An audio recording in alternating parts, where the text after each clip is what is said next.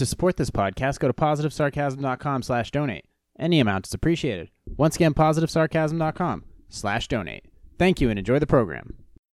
This episode of the podcast is brought to you by PB and Joey. Simple, honest, and delicious. Go to pbandjoey.com for more information. $35 or more gets you free shipping. That's pbandjoey.com for more information. pbandjoey.com. This episode of the podcast is also brought to you by poppycrock.com for all your latest fake news, as real as it gets. Or is it? Go to poppycrock.com for your daily bite sized bits of fake news. Poppycrock.com. That's poppycrock.com. Hey everyone, here's a great way to support this website and make money for yourself. This is Robinhood, the app that makes investing easier and offers more ways to make your money work harder. Their goal? Investing in financial markets more affordable, more intuitive, and more fun, no matter how much experience you have or don't have. Keep a broker in your back pocket. Everything you need to manage your assets and all available in a single app. Set up customized news and notifications to stay on top of your assets as casually or as relentlessly as you like. Controlling the flow of info is up to you. Have access to stocks, funds, options, cash management, and cryptocurrency. Make unlimited commission free trades in stocks, funds, and options with Robinhood Financial. The same goes for buying and selling cryptocurrencies with Robinhood Crypto. And zero commission fees. Also introducing cash management. Invest, spend, and earn all through your brokerage account. Secure a spot on the waitlist and reserve your card. Here's what I want you to do. Go to positivesarcasm.com slash donate and when you click on the referral banner and securely sign up either using your Android, Apple device, or desktop, you get a share of stock value between 3 and $150 after funding your account. That's all you got to do. You get a free stock, I get a free stock. We all win. Trading terms and conditions still apply. See Robinhood.com for more information. Once again, go to positivesarcasm.com slash donate, click on the Robinhood referral banner, and claim your free stock. Robinhood. It's time to do money. Look, I get that this is personal for you, but we have a fiduciary responsibility. No, no, we don't. Responsible. Nobody's acting responsible. Fuck responsibility. Are you kidding me? The assholes at the big banks. I want to take. boys want any appetizers? We're talking, please.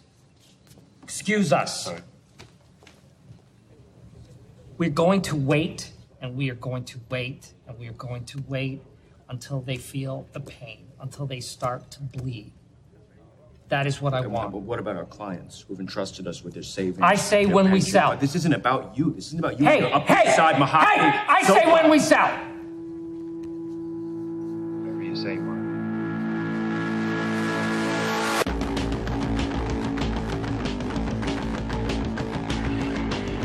I say when we sell. Jay here, positivesarcasm.com, streaming live from the Spare Parts Studios. Happy Wednesday, everybody. Well, for some, especially some of those in Wuhan trying to get the fuck out of Dodge. Streaming live from the Spare Parts Studio. You can find me on Instagram at positive underscore sarcasm. You can find me as a TikToker, uh, but not your usual TikToker. Uh, blah, blah, blah, blah, blah, blah, blah, blah. Oh, at positive sarcasm for TikTok. Facebook.com slash POS sarcasm, or if you just want to be my friend, Facebook.com slash positive sarcasm. I'm available at all angles, at all speeds, and for most IQs. Anyone under the IQ of 85, good luck to you. Uh, we are streaming live a few minutes later than normal today. Had to get some extra coffee underneath me for another day. Uh, I got a let's see, one, two, one, two, three, three articles going on for today. Uh, two of them had to do with automobiles. One is a more of a uh, FYI, and the other one is a. And then I got one about some stock market, uh, some asshole who defrauded the stock market. Gee, that's never happened before. And of course, I got a slew of Q and A's. And let's see what else do we got going on for today. So, yeah, I know we're still in the middle of this shit show, but I have been preaching uh for quite some time. You guys want to? do you want to make money? Well, you got to get in the stock market and right now is the best time. When things crush, they're cheap. All right. Do you want to buy do you want to buy a steak when it's $12 or do you want to buy a steak when it's $4? All right, and right now nobody's bought. Well, the everybody ran from the stock market. The thing is, there's a lot of idiots in the market now because everybody has access to it. So everybody who gets scared sells right away, just more than usual. And I'm, you guys have been. If you haven't been listening for the past few weeks, now's the best time. You will not. You may not get this opportunity this easy of an opportunity again, unless you wait another 10 years for the next time this market crashes. But now's the easiest time I've ever I've ever had. I've bought most of my stuff at like 85% of rock bottom and now it's on its way up. There may be another dip, but and I don't have to be a fucking genius or an analyst to make you guys to tell you guys that if you just pay attention to trend, you'll make money off the trend. You don't need to analyze anything more than that. However, you do have to pay attention to people who are flubbing the books. So, and I want to give you an article about one guy, one cat, who uh, flubbed his books, basically saying that his company made a certain amount of money, and turns out he didn't. So we're going to get right to that. When you're uh, when you're buying stocks and shit like that, just pay attention to the company's reputation, what they do, what country they're from. Just look into it a little bit before you buy, hit that buy button. And if you're not a day trader, remember you got to wait the whole day. You have to wait one business day before you can trade out of that stock. So know what you're getting into. If you're gonna if you're gonna buy something, you know, at least expect to have it for the long term, or at least for a day. But this guy, um, this is a company I've actually was thinking about buying for quite some time. I had it in the watch list. Uh, I wanted to buy. There are certain commodities and stuff that I, I am interested in buying, but this one didn't work out too well for. Uh, this is on Yahoo News, and I found out about this a little while ago, and their shares dropped eighty percent. This is uh, Luckin Coffee. Luckin Coffee is a Chinese brand, and they defaulted on their loan, which means that they weren't able to pay. The reason they weren't able to pay on their loan is because, well, they their profits that they said they made in uh, 2019, uh, they made them up. Yeah, they they made them all up, and that's not good. When you lie to your when you lie to the people who give you who loan you money, when you lie to your investors, when you lie to the consumers, you're in for you're in for a lot of shit. Now, here's what it is: Hong Kong and New York Reuters. Reuters is the company that uh, reports on a lot of stock market news. Chairman Charles Zhang Yao Lu and Chief Executive Jenny Quan have handed over shares in the embattled Chinese coffee chain to lenders after a company controlled by Lu's family defaulted on a $518 million margin loan, one of the banks said Monday. The default comes after Luckin, a major rival to Starbucks in China, said last week that much of the of its 2019 sales were fabricated, sending shares plunging at 82 to as much as 82% in US trading and sparking an investigation by China's security regulator. Imagine that. You're trading at around 30 something dollars a share and then literally 1 minute later your stock plunges. Your value of your stock plunges 80%. 80%. There are people out there right now that ha- that put $10,000 into uh, Aurora Cannabis. At $10 a share, $10,000.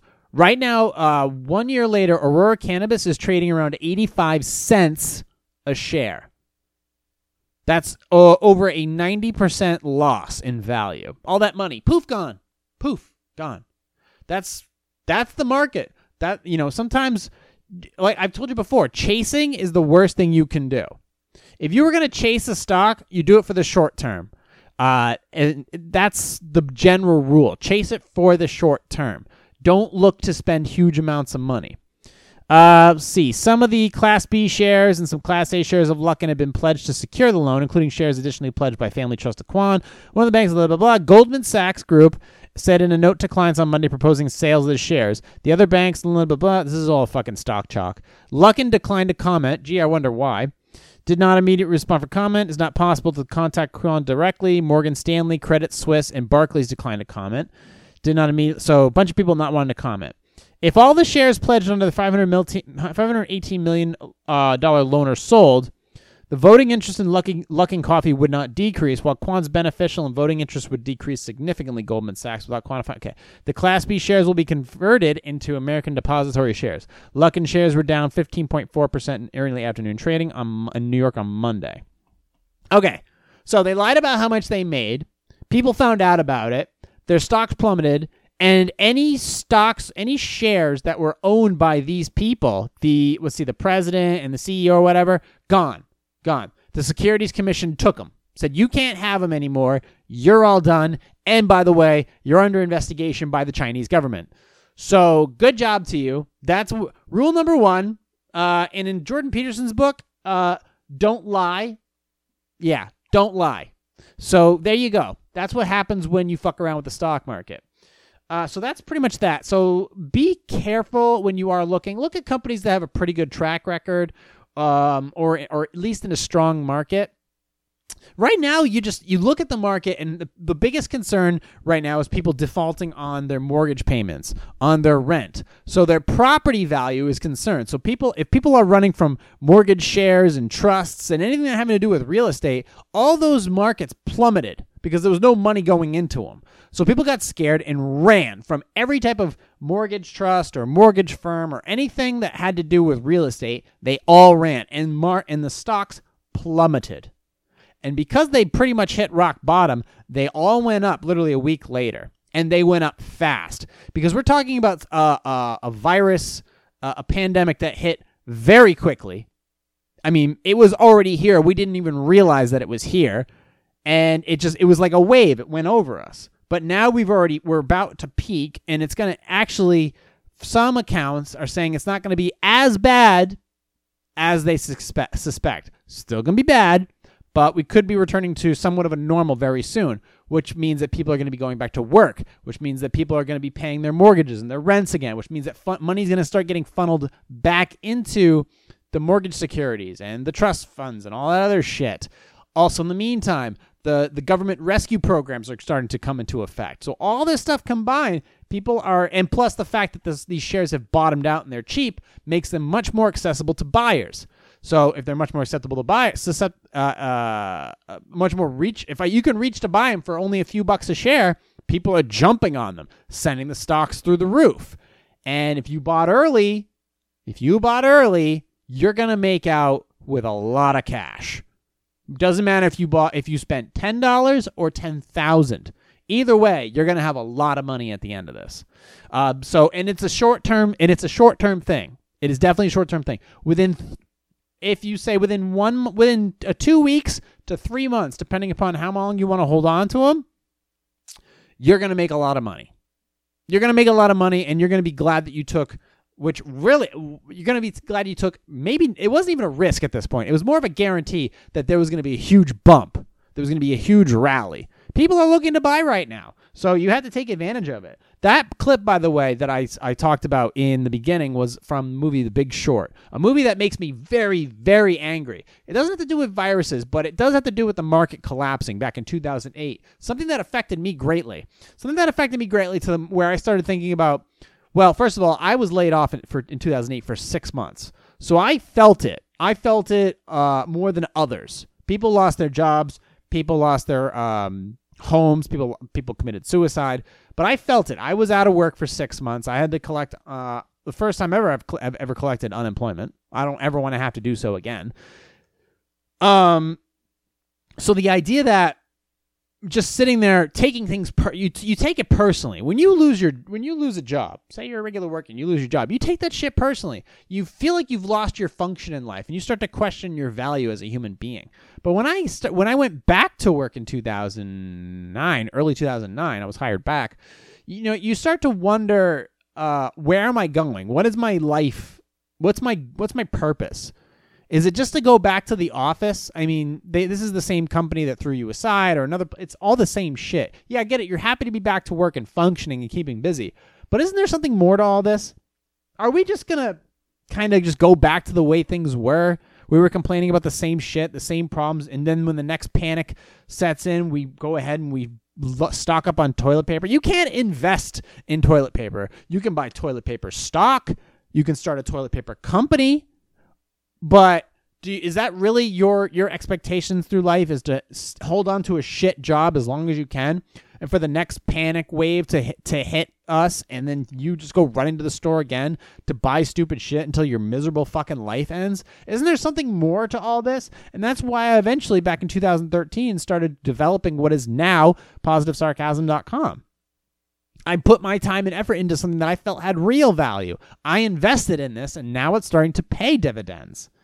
I've been very busy this week with a lot of normal grunt work. Plus, I've been working on editing some videos. Uh, one particular, uh, and then some client videos as well. And you get to you get to dabble in and out uh, of your work. I have a, a lot on my plate, and it's a good thing. It's a very very good thing because I went back in 2009 when I came, went back to a job decided it's not something that I want to do for the rest of my life. And I started discover wanted to look for my own meaning, something that brought interest to my life, made things more fascinating.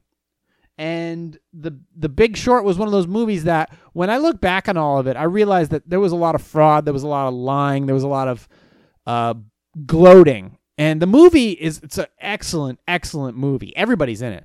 But it made me extraordinarily angry. It's a movie that confuses you and angers you at the same time. But it was all based, a lot of it was based on fraud. And nobody was really ever brought to justice for that fraud.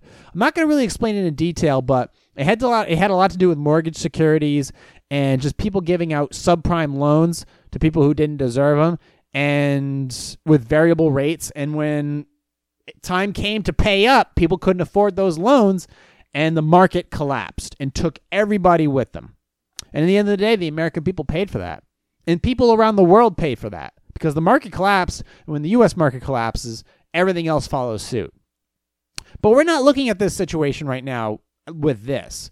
This is a little more short term. It has long term effects, but money wise, if you have a little bit of cash, you can you can take advantage of this situation.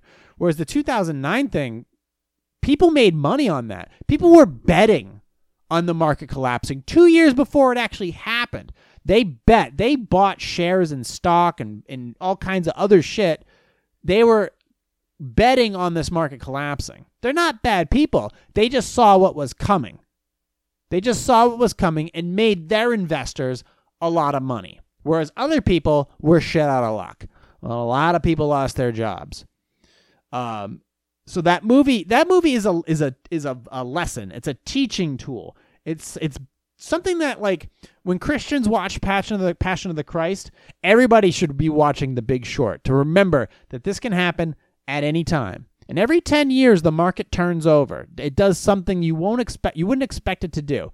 2001 there was a market issue. 2008 there was a market issue. Just recently there was a market issue. It could be for any reason that causes people to panic. And when people panic, the market plummets. And it's a new set, it's a new thing that I want to bring to this podcast is just letting people know how to how to spend their money, how to save their money, what to do when you got a few bucks kicking around. You never know. Maybe you're not maybe your rent isn't due for a couple weeks and maybe you could throw it in the stock market and do that for a day or so. And maybe turn that that I don't know, that uh $1500 that you use towards your rent, maybe you can throw it in the stock market for a couple days on a on a possibly sure thing and make some gas money out of it. Make some gas money out of it, or something bigger. You make a few extra bucks, pay for your uh, pay for your coffee runs, pay for your gas money, pay for fucking your car insurance or something like that. These little things that make a huge difference and over time make a make a significant difference in your life and maybe you keep some of that money that in the stock market and in, in the long term you create a portfolio for yourself. Just by doing a little studying a little research it makes all the difference in the world. Um but also protecting at the same time your the things that you have around you your car your place your your mindset your health your wellness. I talk about health and wellness in this podcast. But there are people out there that um, right now the, the car car dealerships are hurting because people are forced to stay home. There are those. I did want to talk about uh, cars a little bit. Uh, Johnny Monotone was supposed to be in studio this week, but he had some shit he had to do. But and I wanted to discuss it with him since he knows a thing or two about car sales. Uh, but there were there are cars that are obviously hard to maintain. I have a car that I have. Well, I have two. Um, and one of them I built. I, I bought to have it restored, and it just it's not happening and it was an absolute nightmare. And I maybe it's not like I shouldn't have done it. It was just it was a, it was a lot of money, and it just wasn't worth my time, and no longer is. So, but when it when it comes to average manual costs, average average annual maintenance costs for a car, a lot of the new cars are not really worth it. Really not worth it. And some of the cars that I've noticed over the years that cost a shit ton to maintain are Audis granted, they may be some of the safest cars, some of the most reliable cars, or I guess you'd say. But for the most part, there was a a, a, past like 2002 to 2008 where Audis were dog shit. They had those new magnetic transmissions that after 80,000 miles broke and they cost five grand to replace. They had timing belts instead of timing chains. Timing chains you never have to replace. Timing belts they had to replace them after 60,000 miles. When they broke, they destroyed your fucking engine, and there goes your engine. And then you had all the other average annual Audi shit that you had to fix as well. Uh, so at the end of the day, why would you buy an Audi unless you were leasing one for two or three years, or maybe buying an older one that you, that had some value to it? But for the most part, this uh, it starts off with the Audi A4.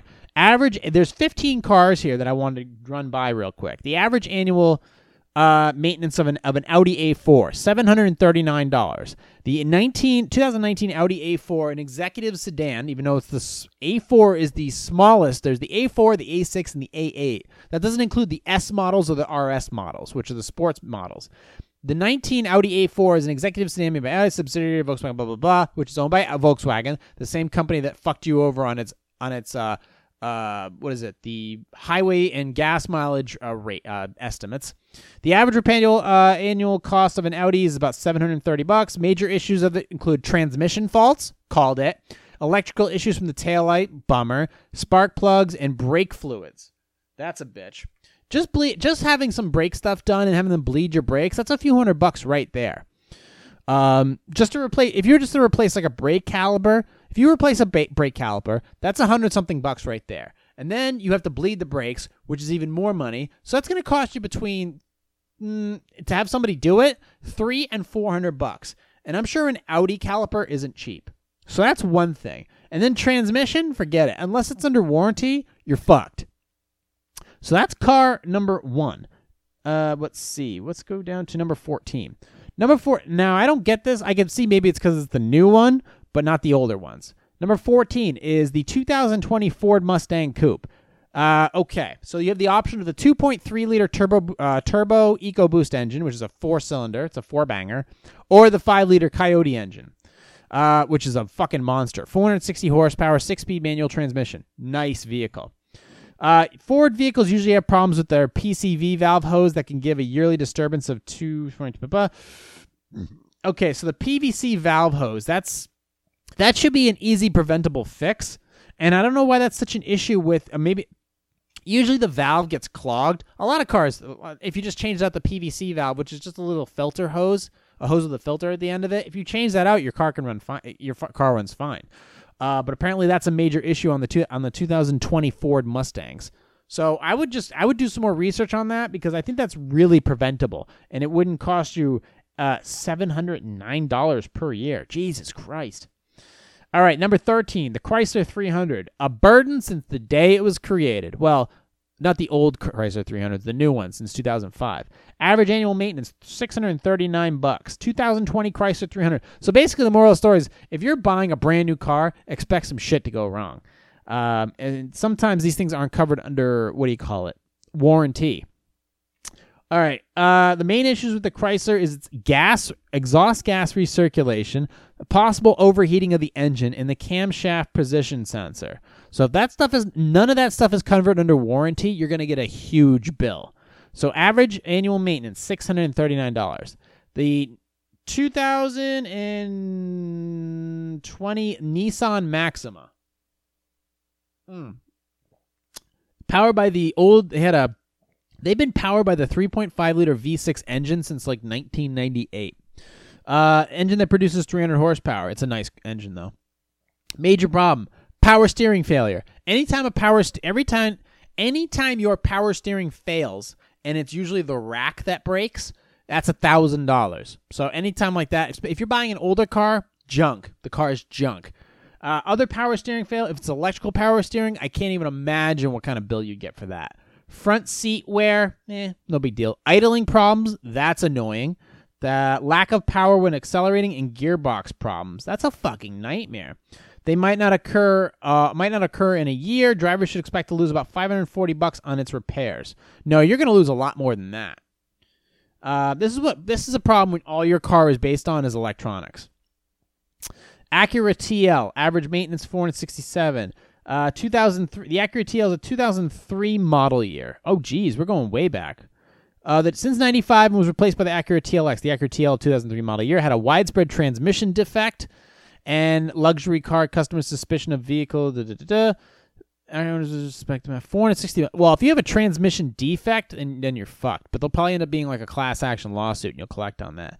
Number 10, the Subaru Forester, 2020. Uh, average annual maintenance $632. Auto company designed to be fit, blah, blah, blah. I fucking hate. I've always hated the Subaru Forester. To me, it's one of the ugliest cars ever invented. It's just gross. It's gross. Uh, and, it, and it's, ugh. Uh, let's see let's see, manufactured, designed to be friendly, caters to everyone. In recent years, the Subaru has been re- it's been recalled over 30 times since 2007. And based on the complaints of customers, as a result, users of the Forester may expect to spend about $632 on non-company related repairs. So if the recall isn't covered, you'll have to pay for. And generally, when you bring a recall to a dealership, they go through and they repair the recall for free, but then they make other recommendations on top of the recalls in order to make their money back. Uh, well, they don't make any money. They they just tack on more shit. Well, you should replace this and replace that. And a lot of times people just say, "Yeah, do it," uh, which you should just say no. Just re- fix the fucking recall and give me my car back. Number nine, the Mazda six, average annual maintenance four eighty one, two point five liter uh, gas engine, so it's a little four banger. Ooh, no, two point five liter, two hundred twenty seven horsepower, six speed shift automatic gear. Okay, the common issue though diesel particulate filter, suspension, tires, electric windows. Uh, wow. Jesus Christ. So it has suspension. What the hell could be wrong with the suspension? Tires and electric windows. Why would I buy that? Number eight, a Audi A4 Quattro. Welcome back, Audi. Average annual maintenance, 925 bucks. The average annual maintenance, uh, let's see. Failure of the circuit board, vacuum leakage, oxygen sensor failure, and electrical interference. Gee, and I thought we praised the Germans for making amazing cars. Not looking that great right now. $925 on yearly expenditures. Number seven, this one has been a plague for quite some time. The Dodge Ram 1500. Average annual maintenance 691. Uh, 12,000 pound maximum towing capacity. All right, what's its issue here? Torque assisted, blah, blah, blah. The main issues include uh, the TIPM, totally integrated power module, cam and lifter failure. That's not good. Um, and even body structural issues. Jesus Christ. These things are supposed to be like towing. That's, that's sad. This is not a no. This is a like I know Ford had a torque torque transmission conversion issue back in the day where their transmissions would constantly fail. So this is not this this this issue would go well beyond 690 bucks.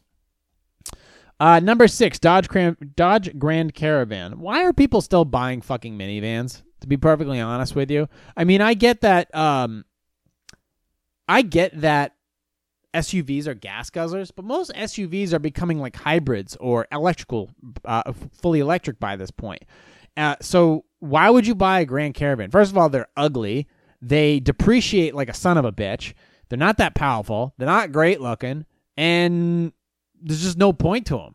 You can get just as many seats in an SUV as you can in a, in a large minivan. So what's the point? Why would you, why do we still have these things? Uh, 3.6 liter engine, 283 horsepower, 260 pound. Okay, what's the problem with it?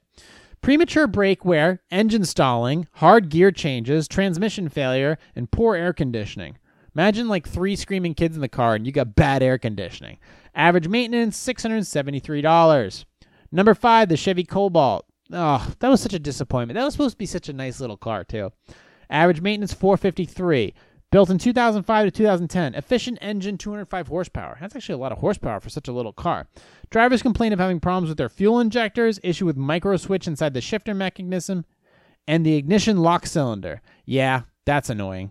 So little stupid cheap things um, that they just you know they went cheap on. And between 2005 and 2010, Chevy was making shitty cars. I know, I owned one. Um, eh, not the Cobalt, but still, they were using a lot of the same cheap parts for other other vehicles that they were in their lineup. Uh, one of the reasons that Pontiac died too. So average maintenance uh, 453 bucks a year. Oh, here we go. The Germans are back. Number four, Mercedes Benz E350, average annual maintenance $788. That's a modest estimate. The E350, uh, fuel efficient, powerful engine. However, it has been observed by users the thrust link bushing of the front suspension front suspension system cracks, air pump relays, differential leak of covers and seals, and low brake pressure all plague the vehicle. Uh, yeah, repairs up to be seven hundred eighty-eight dollars a year. That's no, it's got to be way more than that. You're not going to go to a certified Mercedes technician and only spend six, seven, eight hundred dollars. You're going to be spending a shitload more than that. What else we got here? Number three, the Nissan Murano. Average annual maintenance, 500 bucks. I always did like the Nissan Murano, though. I always thought those were cool looking. With no major changes at the initial start, the Murano is still noticed to have uh, poor steering feedback uh, during driving. Maintenance could be expected to be in the. More Okay, so that was it. So just okay, no big deal. just that he look okay. Number two, and the Germans again. BMW 328 average annual maintenance 773. Uh, provides sporting. I do like BMWs though. I do like them. I, I don't I wouldn't drive a three series. There's just too many of them. They just look like taxi cabs at this point. However, the 328 also has problems, and we're all most of these are new new new cars. Oil leaks, steering wheel vibration under braking, and tail lamp assembly uh, malfunctions. Which is uh, vibration under braking. That I don't know why that's an issue, and oil leaks. That's not good. Finally, number one, not something I would expect to be number one. Uh, Chevy, the all new Chevy Impala, average annual maintenance five hundred sixty eight dollars. Three hundred horsepower engine, torque pack, six speed automatic transmission. Uh, 34% chance of engine problems, electrical and air conditioning, 23% and 19% damage rate for suspension and steering. All these issues bring the average annual cost to about 568 bucks. You think that after, you know, 100 years of being in business that Chevy would figure out how to make a halfway decent uh, four-door sedan? Instead, we're getting transmission problems, uh, suspension, engine, electrical, air conditioning above all else. They just can't get it right. They just can't get it right. So these are cars from all over the world, from Japan to Germany to the United States. You're better off just buying a Mustang at this point. Even though Mustang was on there, you just buy an older one. Okay. Uh, we're gonna get to okay, one more thing, and we're gonna get to Q and A. So speaking of cars, I know that in New York City it's been pretty quiet out, and there's not a lot of people on the roads. So it would make sense if you had a sports car to take it for a spin in the in the, in the city, right? Well, one guy did that, and it didn't end up well for him. This is from Road and Track magazine, and Ben, his name is Ben Chen. Ben Chen, owner arrested after ultra rare Mirage GT. So when you own a Porsche, there are certain types of Porsche. The only Porsche I don't recommend buying is the Porsche Boxster. However, there is the Porsche Cayman. Porsche Cayman is a beautiful, uh, less expensive version of the Porsche 911. Then you have the Porsche 911, the Porsche Carrera. That's like the Porsche. When you buy a Porsche, you buy, what do you have? I own a 911. Nice. There's the 911, the 911 Carrera, the GT, the 911S. They make the Cayman, the Cayman S. Then there are the Porsche. Uh, there's the GT2s, the GT3s, and then there's something else. There's these these other uh, Porsches. They're called. Uh, I think it's called the 918, the Carrera GTS. These things are widowmakers. They're insane. These cars are absolutely insane. And this one is called the Ultra. It's called the Gemballa Mirage GT. And let's see.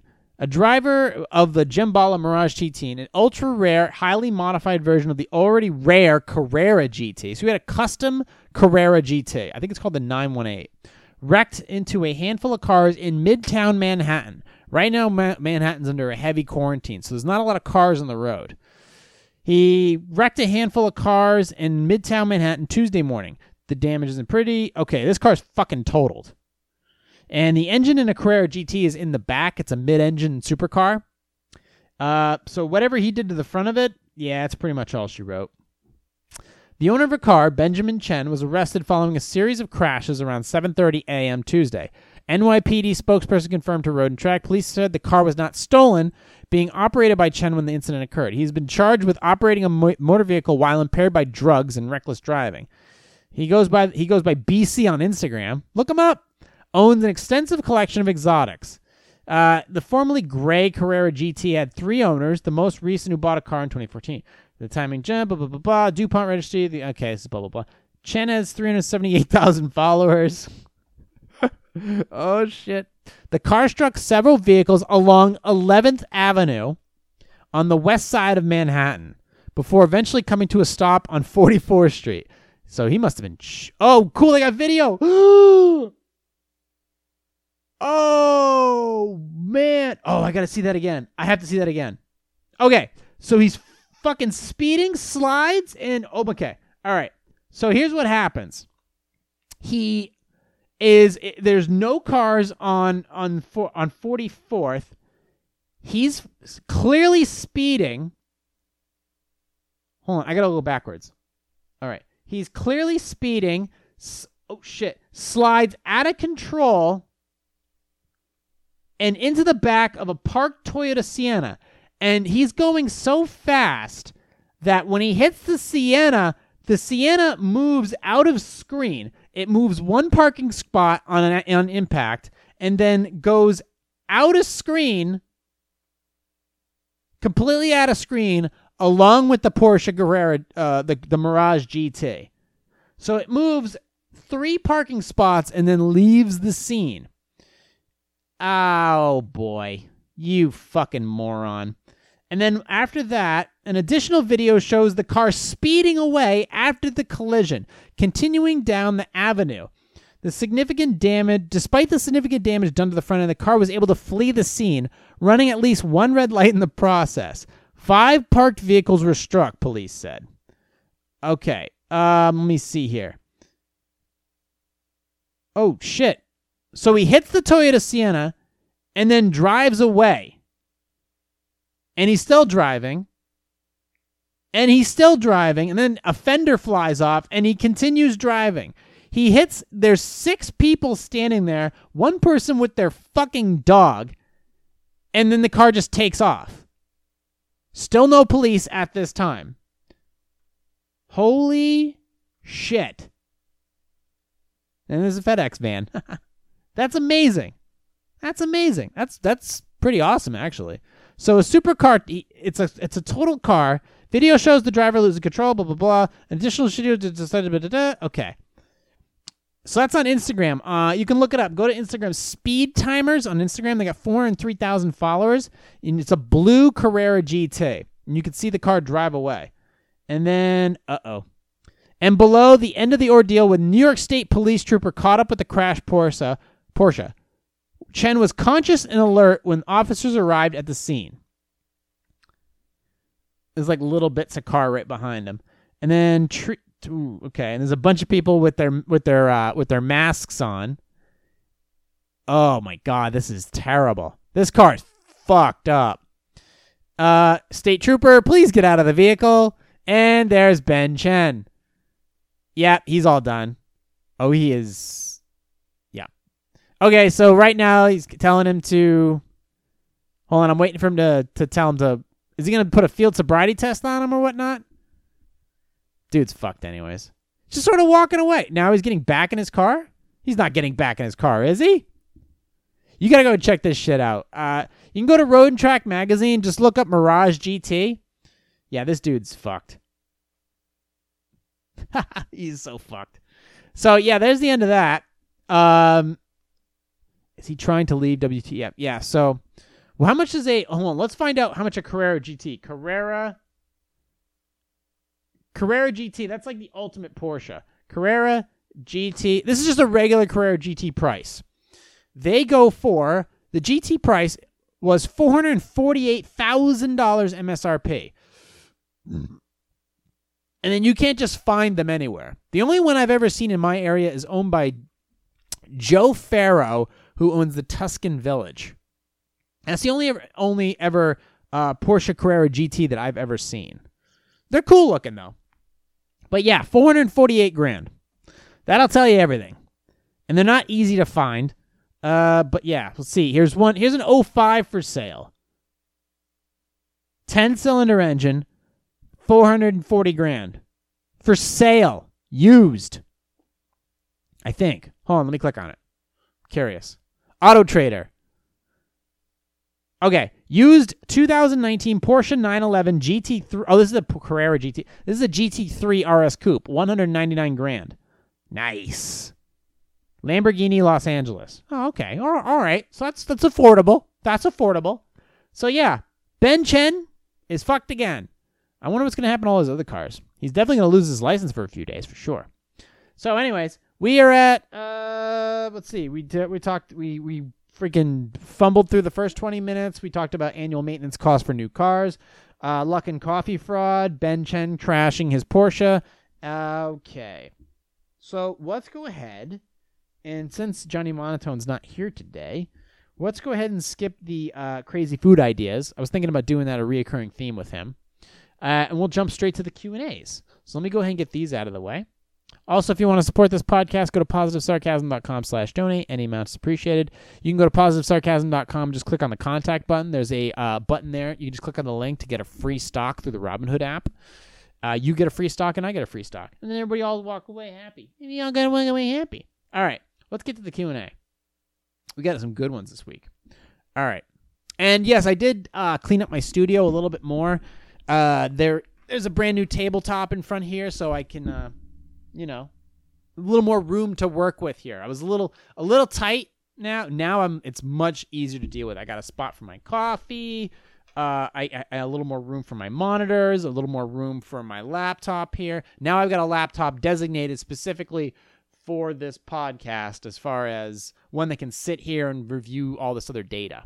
So yeah, I've got like I'm working on like let's see, I've got one, two, three, four, five.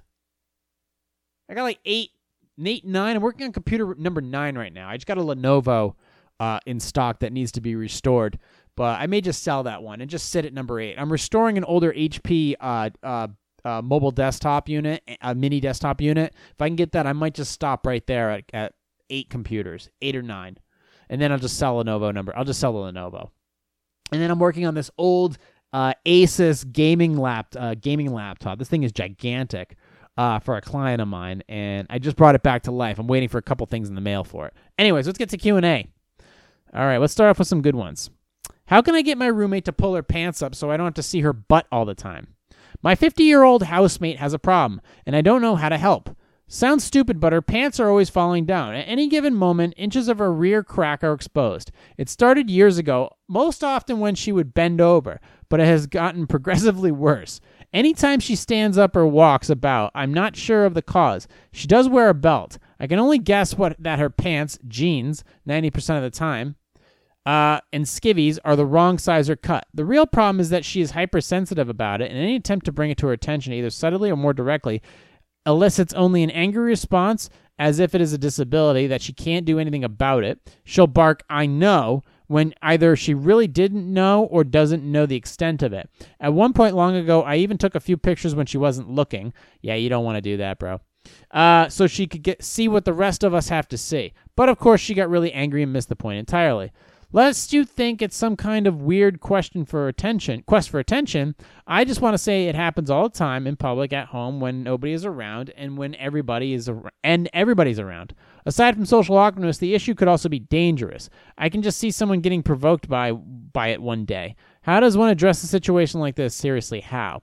Yeah, you know what? You got to pull up your pants. We got to have some decency in society. We got to have some fucking decorum. There's a certain way to dress. You have you have to you have a certain belt size, you have a certain waist size, you have a certain amount of fitness that you have to keep up. The fitter you are, the easier it is to keep your pants up and to buy stuff that fits. It's much easier to maintain a wardrobe that that that appeases to your body type. And if you're 50 years old and you can't keep your fucking pants up, uh, this chick's got a serious problem, and this is not something I would somebody I would want in my household for the long term.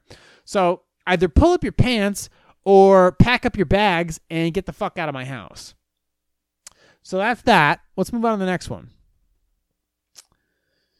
Can I ask my sister re- to rename the five year old girl she's planning to adopt since she has the name I picked for my unborn child? Boy, we, we, we really have some first world problems, don't we? My sister S and I are identical twins. I always felt like I've never been allowed to have my own things. Oh, boo, fuckity who. We've never we have rhyming names. My mom always tried to get us matching clothes, and we shared a bedroom. S has been married for four years. Unfortunately, her husband SH is unable to have kids. They decided to adopt, which I think is fantastic. I'm currently pregnant, congratulations, and having a girl, congratulations. My husband and I spent a lot of time picking out the perfect name for our future child. I feel so good about this name. Yesterday, S and H announced to, the family remotely they are officially about to adopt a little girl. They wanted a baby, but ended up having to go with a slightly older kid. so they got a used one. Oh, she looks absolutely precious. I was so happy for a few seconds before they announced her name is B. The name that S knows is my daughter's. I thought that was a joke, so I kind of laughed. Then I realized they were serious. Obviously, the girls can't have the same name. Twins with daughters with the same name? Everyone would laugh at us. Now they wouldn't. I'm planning to talk to S about the situation. One of us needs to change our kids' names, and I'm hoping she'll be reasonable. My kid will get here first. Oh, okay. My kid's here first. A lot of parents change their adopted kids' names. They could do that. If the kid won't, if the kid won't change her name, S and H could go with a different kid. There are thousands upon thousands of orphans who need loving homes, and 99.99999% of them don't have this one particular name. They haven't bonded with this one yet. I have already bonded with my baby and can't imagine her with another name. Oh my god, you are such a fucking bitch. Who fucking cares? It's a name, first of all. It's the love that counts. Oh my god, they they they haven't bonded with the kid, so they should give it back to wherever it was. Go ahead and send it to a fucking kill shelter so they can pick out another one with a different name that they're going to give it. Jesus Christ. So what if they have same names? Are you one of those girls that when you go to like a club at one night and then all of a sudden you see somebody wearing the exact same dress, you get mad and stomp out? Were you one of those in, in school when somebody was wearing the same sweater as you, you went in the bathroom and cried? Give yourself a fucking break. This is really no big deal. This is such a stupid thing to be complaining about, especially lately. This is your first world problem. Okay, I'll, I mean, I get it. It's sometimes uncomfortable. Oh, you have the same name. Ha ha ha. Are you really that self conscious that because you guys are twins and you have daughters of the same daughters or sons with the same name, and all of a sudden this is a giant issue and your world's gonna collapse? You need to get over yourself. Just name your fucking kid, feed it some milk, talk to it once in a while, pat it on the head, it'll do good things. And you'll feel better about yourself. You'll feel better about yourself. And having the same name really won't be that big of a deal. Let's move on to the next one. Let's just keep cranking them out. Was it a mistake to tell HR that I'm pregnant and my boss is the father? I'm still fairly early in my pregnancy, and that this fellow coworker who became my boss right at the point I found out I was pregnant. We have a perfectly normal working relationship. No one would even know based on how we act. There, is, there are no anti fraternization rules, but I went to HR to discuss it because I was worried about both our jobs. I told her I was four months pregnant and that the father was a coworker. I told her I'm afraid to share it due to higher ups knowing and getting involved. She said she needed to talk to him but needed to think about it before she did and would tell me that she was going to speak with him before she did. I am currently working mostly from home, but some people are still working from the office. I went in to discuss some items and walked right into her having a conversation with him. She told him that they will have they will have to move my position and she will have to tell the higher up sooner rather than later, which was the opposite of what she and I discussed. And now he's bothered and I he's now he bothered I said something since his biggest issue was he didn't want the office to know. So does he does she have to do this if there was no conflict? Can't. She wait till the baby is born, telling the higher ups it will affect my chances of the promotion because my promotion would put me over him. Should I have never opened my mouth? Well, once you the, opening your mouth is your decision. As a couple, you guys need to come to a consensus about what for let's let's move let's put HR aside for a second. Let's move that whole hey, we work together and now we fucking uh thing. Let's move that aside. I know I'm not the greatest saint when it comes to those situations either. But the fact of the matter, hey, what are you gonna do? The fact is, is that you guys were together. He got promoted while you were pregnant. All right. If you if you you guys need to talk, are we gonna say anything? Okay. The best, obviously, you'd want to get away with it. We all want to get away with this shit that we do. If you could, then do it. You shouldn't opened. Maybe if you guys talked about it and don't say anything, HR has an obligation to report and discuss conflicts of interests within the company. They have really no loyalty to you. So the minute you tell HR something, that's it. it's in writing. And when they de- when they deem it appropriate that it's a conflict of interest of the company, it's brought to the attention of the senior of the senior reps, of the senior executives. Simple as that. You gave up all your decision making the minute you opened your mouth to HR. So HR can do whatever they want, and you basically have sold out your boy toy. And maybe you should have listened to him when you kept your mouth shut, because then you would have bought your, you would have bought yourself a little bit of time to figure out what you're gonna do to change your position or work with him, because he needs to get, he wants to get promoted. He got promoted. You may have fucked up his situation, and you definitely fucked up yours. You could have at least kept your mouth shut for a couple months while you guys figured out what the fuck was going on, or you just could have shut your mouth altogether. Uh, but the minute you went and spoke to HR, you pretty much waived all your rights to privacy. You did that. So this is 100% your responsibility by doing so.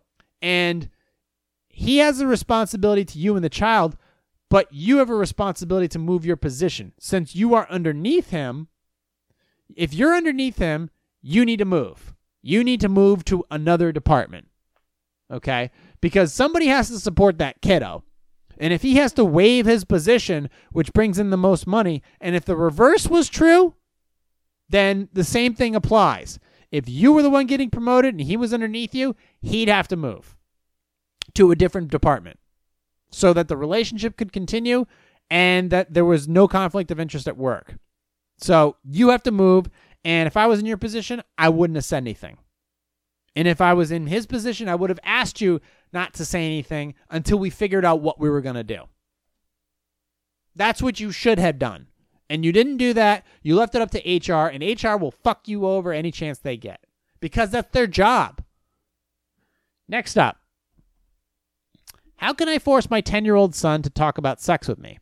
I have a 10 year old son who is in fourth grade. I feel as though he has at an age where it's a what is blah, blah, blah, blah, blah.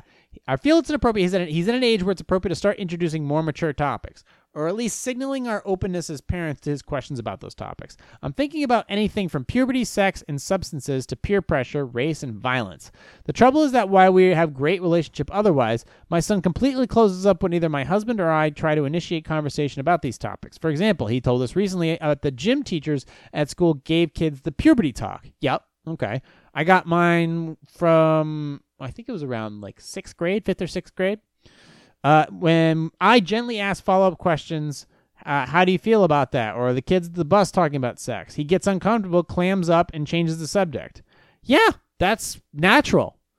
Anyways, I have started resorting to saying anytime you have a question or want to talk about something, please come and talk to dad or me. Cool. Good on you. I've gotten to the point that I've even bribed him by nah, by withholding something he wants, like dessert or screen time, until he tells me one thing his friends are saying about sex or one question he has about it. Yeah, you don't want to be bribing your kids. Or maybe you do. I don't know. The topic in particular is an important one to me as I want him to grow up in a sex positive household. Okay? And to understand the meaning of con- consent, which is not the way I was raised. I don't want to alienate him by being too pushy, but I'm concerned that if he doesn't open up, we won't have the opportunity to correct misinformation or ed- educate him. All right, well, you need to back off because he's 10. He doesn't understand it. He's uncomfortable with the, with the topic, and you need to kind of chill out. And maybe he doesn't want to talk to you about it. Maybe he wants to talk to dad about it. But either way, the communication between you and your husband needs to be open.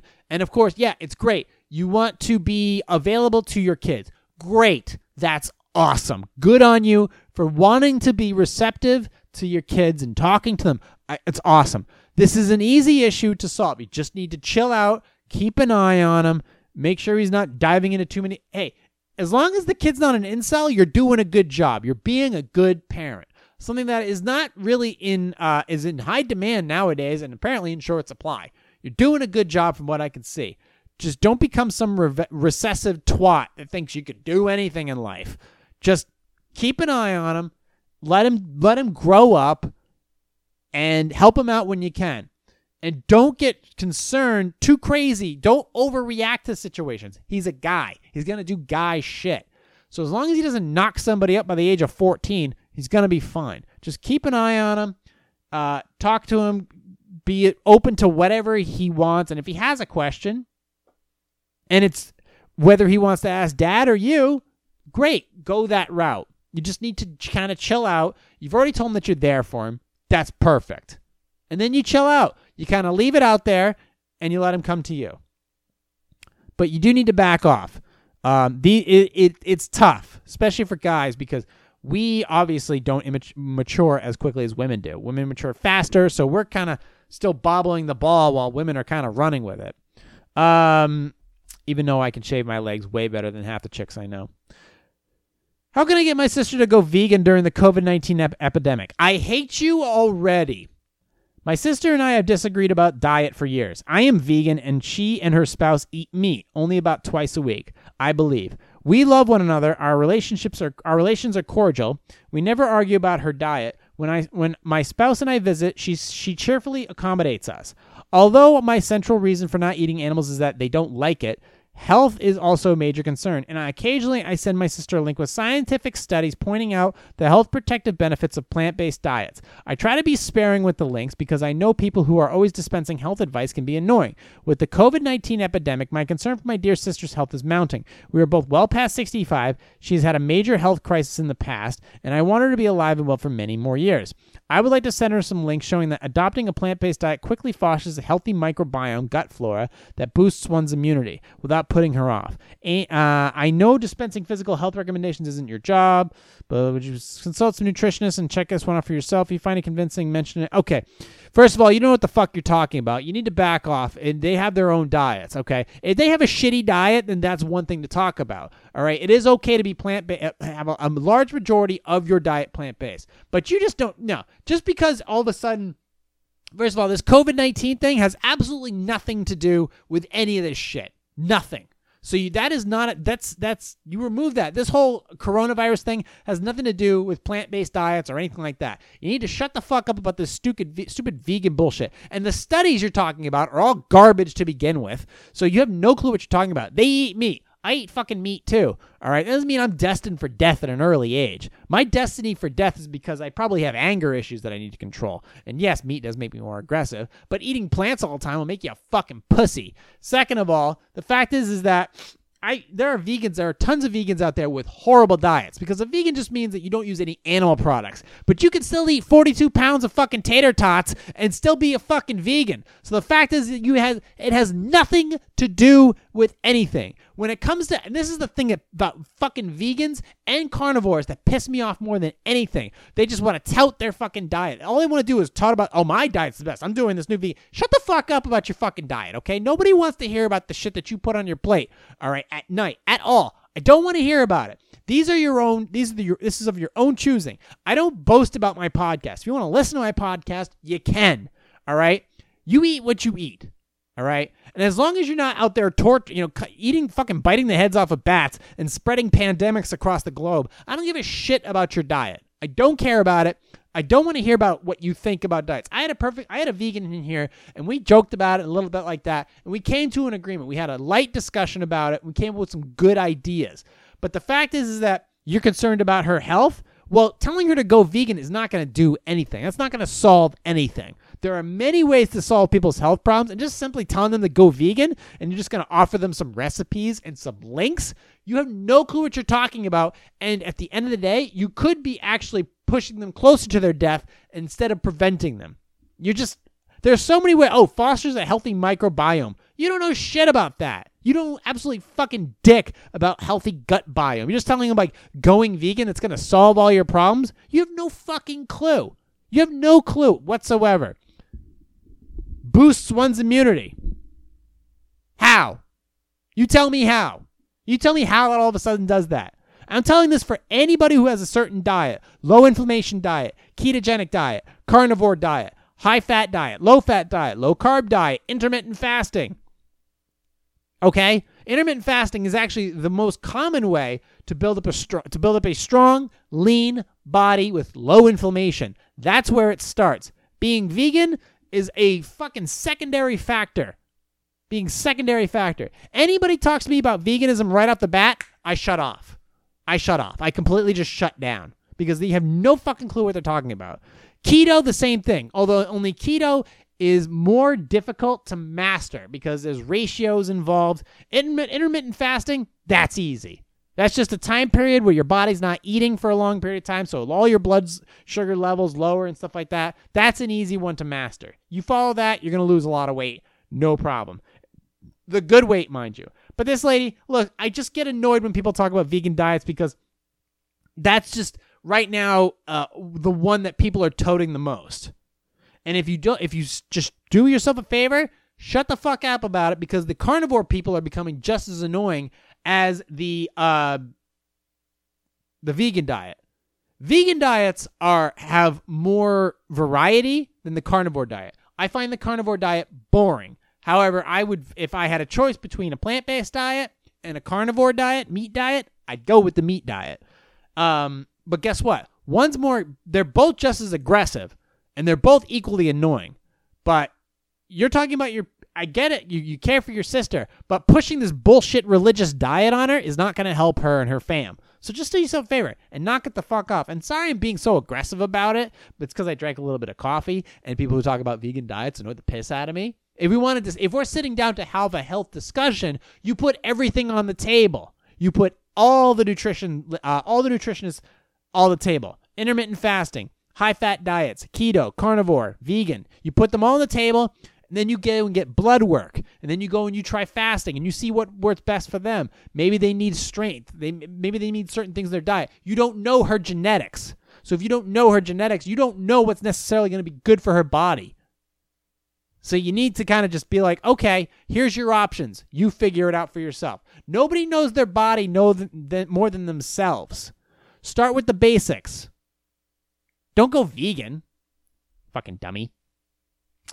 All right. Um, how can I get my coworker to start observing our complicated office trivia system correctly?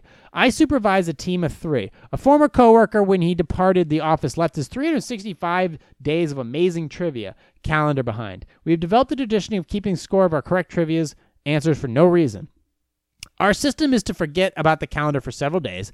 Then, whoever remembers that we have forgotten about the calendar tears off all the forgotten days at once, reads through them alone, and writes their initial on the page as if they knew the answer. This person deposits the stack of sheets on someone else's desk who repeats the process until all of us have had a chance to peruse the questions. Whoever gets around to it, probably me, tallies them all up and adds points to our ongoing scoreboard. One of the one of my team members is, is significantly older than the rest of us. We love her, but also, she is out of her mind and has never grasped the system.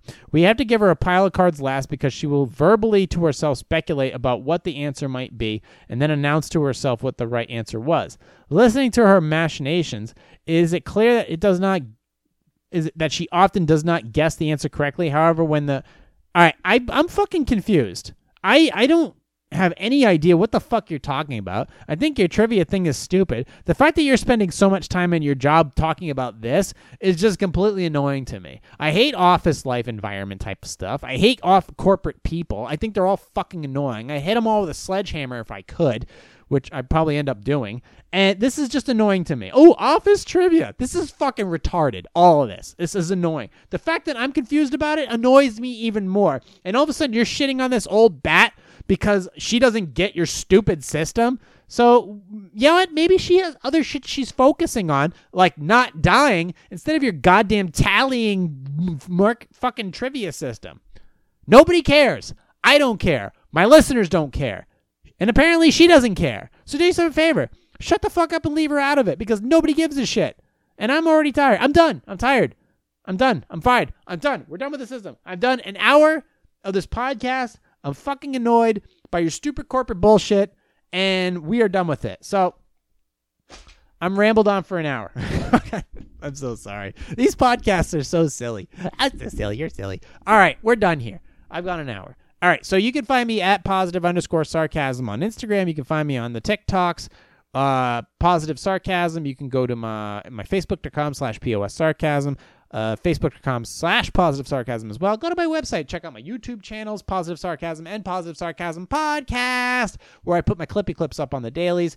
I'm also working on some new stuff. If you have questions, comments, client work, any any consultation that you need, just go ahead, ahead and hit me up on my contact page at my website, positivesarcasm.com, or just email me directly, positivesarcasm at outlook.com. Yes, I do check my junk mail too, so don't worry. If I miss your me- if I miss your message one day, I'll definitely see it the next day. So no worries there. I'll hit you back as soon as possible. Questions about posing music for future bodybuilding fitness shows? You can email me directly there. Check out my custom channels for there.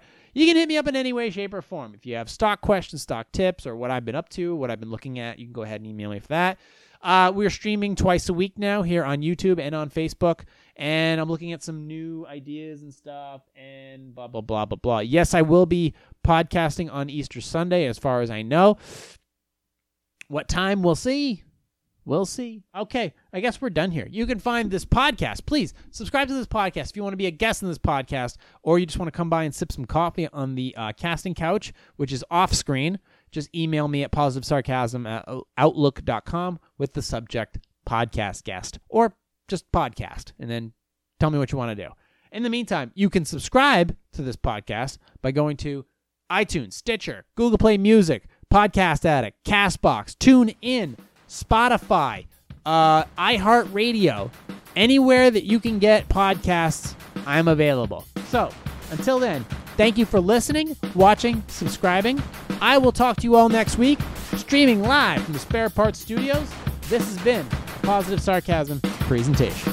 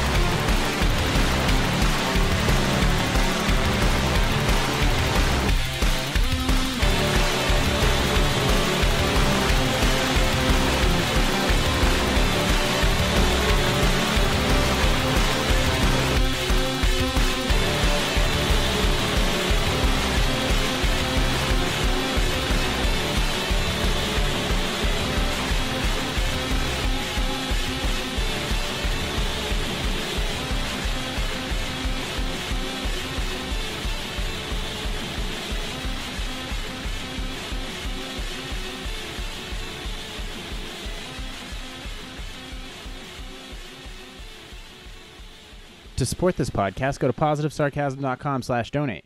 Any amount is appreciated. Once again, positivesarcasm.com slash donate.